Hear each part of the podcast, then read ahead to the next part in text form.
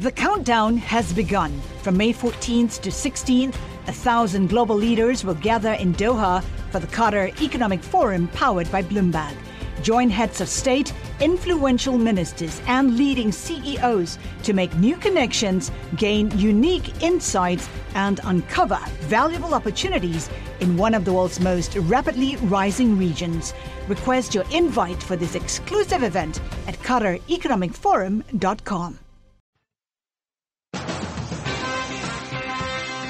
Broadcasting live to New York, Bloomberg 1130. To Washington, D.C., Bloomberg 99.1. To Boston, Bloomberg 1200. To San Francisco, Bloomberg 960. To the country, Sirius XM Channel 119. And around the globe, the Bloomberg Radio Plus app at Bloomberg.com. This is Taking Stock. Coming up on Taking Stock, research, science, and technology and politics. How will a new occupant of the White House influence U.S. technology policy? For example, net neutrality. We'll have more coming up. But right now, let's go to Charlie Pellet in the Bloomberg newsroom for Bloomberg Business Flash. And I thank you, Pimm Fox. We've got the Dow, the S&P, NASDAQ all declining on this Friday.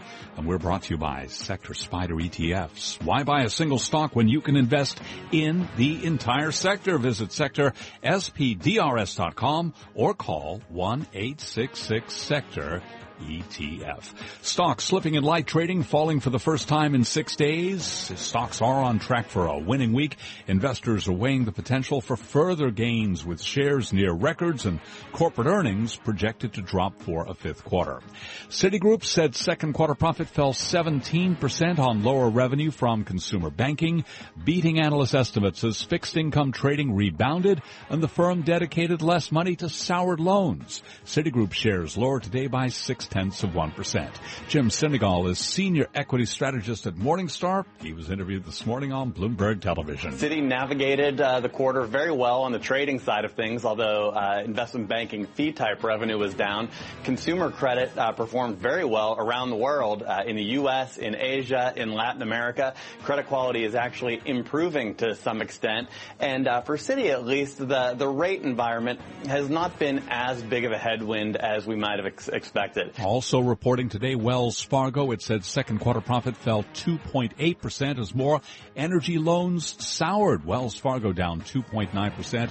And U.S. Bancorp, which is the nation's largest regional lender, posted record second quarter profit that beat analyst estimates. Its shares up now by 1.2%.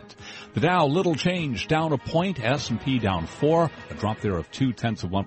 NASDAQ down seven, a drop of two tenths of 1%. Gold down $4 the ounce to 1328, a drop of three tenths of 1%. And crude oil, West Texas Intermediate up 22 cents, 45.90 a barrel, up five tenths of 1%. 232 on Wall Street. Now a look at other stories making news. Thank you, Charlie. From the Bloomberg Newsroom, I'm June Grosso. At least 84 people are dead on the French Riviera in Nice after an attacker in a truck drove into crowds celebrating Bastille Day. Matt Olsen, former director of the National Counterterrorism Center, says it's not clear if the attacker had help from accomplices. We can expect, perhaps, that the pace of these types of attacks, whether they're lone wolf attacks or, or small uh, numbers of people carrying out these attacks in the West, may well increase and they're very difficult to defend against. Secretary of State John Kerry met with his Russian counterpart in Moscow today. Kerry's in Russia to discuss Syria and other hotspots. Now he's joining the rest of the world in reacting to the devastating truck massacre last night. Speaking to Russian Foreign Minister Sergei Lavrov, Kerry addresses the recent responses to terrorism. The problem is that you and I and other foreign ministers and leaders of countries are now doing this almost on a weekly basis. President Obama will speak about the Nice attacks at 3:10 Eastern Time. You can hear it live on Bloomberg Radio.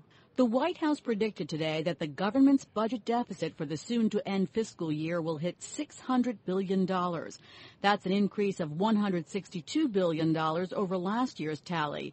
It reverses a steady trend of large but improving deficits on President Barack Obama's watch. It's cost New Jersey taxpayers $8.2 million for Governor Chris Christie's private attorneys who are handling the fallout from the George Washington Bridge lane closing case. Global news 24 hours a day, powered by more than 2,600 journalists and analysts in more than 120 countries. I'm June Grosso. This is Bloomberg. Charlie? And we thank you. And again, recapping equities lower S&P down four to 2159, a drop of two tenths of 1%. I'm Charlie Pellet, and that's a Bloomberg Business Flash. This is Taking Stock with Kathleen Hays and Pimm Fox on Bloomberg Radio. It used to be a chicken in every pot and a car in every garage. Now it is high speed internet in every home. Technology policy courtesy of the candidates running for President of the United States. Ev Ehrlich is the former Undersecretary of Commerce in the Clinton administration, is currently the president of ESC Company, and he joins us from Washington, D.C., home to Bloomberg 99.1 and 105.7 HD2. Ev, thank you very much for being with us. Tell us about the policies that are being put forth by the candidates. Let's begin with uh, Hillary Clinton and how important it is to put together a technology policy for the United States. Well, first, that's the zeroth order point that there has to be a technology policy that uh, this isn't something that just happens and springs out of the brow of Zeus uh, the high-tech sector is one in which the public and private sectors have played defined roles that have interrelated throughout their history, and I think that the uh, sector is entitled to a vision from any leading candidate as to how they imagine that proceeding. Uh, from uh, from Hillary Clinton, we've seen a fairly detailed one, uh, and uh, that's admirable in the sense that it understands what all the interrelationships are. That it covers not just incentives for expanding uh, internet and internet infrastructure, but support for R and D, support for STEM and other types of education, uh, action against patent trolls. It understands these interrelationships. Uh, on the other side of the fence, we really haven't heard anything uh, from Donald Trump, and I think that speaks to basic worldviews about how the economy works that are also of great concern to the tech sector. Let's focus on some of the details of Hillary Clinton's plan. For example, expansion of 5G mobile data and also making inexpensive Wi-Fi available at airports and train stations. That's uh, that's so important.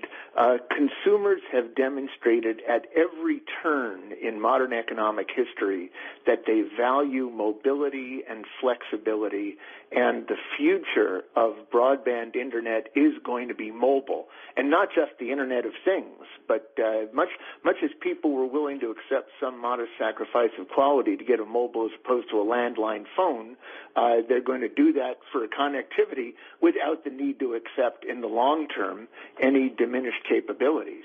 Uh, so uh, America is the global leader, uh, unrivaled in mobile telephony and in mobile signal carriage, uh, and the 5G program that's just come out of the FCC and that Mrs. Clinton appears to endorse and be on the same page with is very important.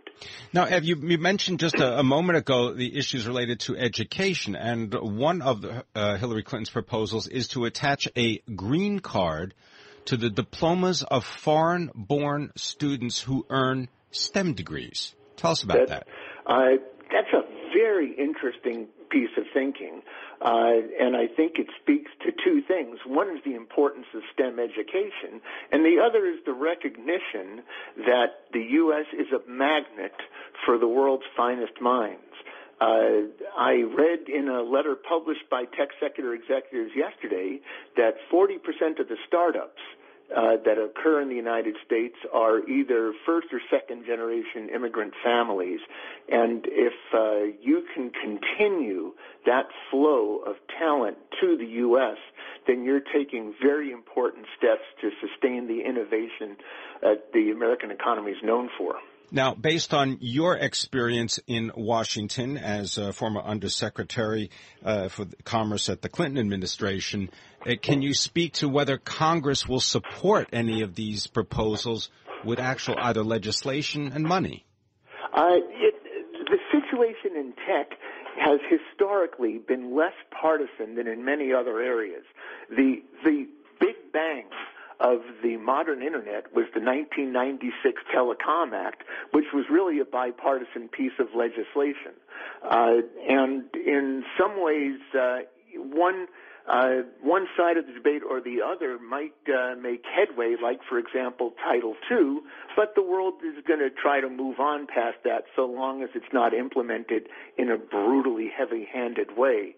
So I think there is the prospect. There is some partisan divide about whether or not we should have anchor institutions and Lifeline and E-rate. Uh, and what strikes me as remarkable is that the uh, members of Congress who oppose those programs have districts that were probably electrified by TVA and uh, that received telephony because of efforts to promote rural telephones. I want to thank you very much for spending time with us and illuminating this issue. Ev Ehrlich is a former Undersecretary of Commerce for the Clinton administration, currently the president of ESC Company. They're based in Washington, D.C., of course, home to Bloomberg 99.1 and 105.7 HD2. You're listening to Taking Stock. I'm Pimm Fox. Coming up, we'll be taking a look at studies in violent extremism how people obtain videos that suggest various ways of attack, including running people over, akin to yesterday's Bastille Day tragedy in Nice, France, in which 84 people are confirmed dead. You're listening to Taking Stock. This is Bloomberg. This Hamptons Commuter Minute is brought to you by Land Rover. When towers seem like trees and roads become rivers, the Range Rover Evoque is there to guide you through the twists and turns of urban jungle. Visit your tri-state Land Rover dealer today for details. Land Rover, above and beyond.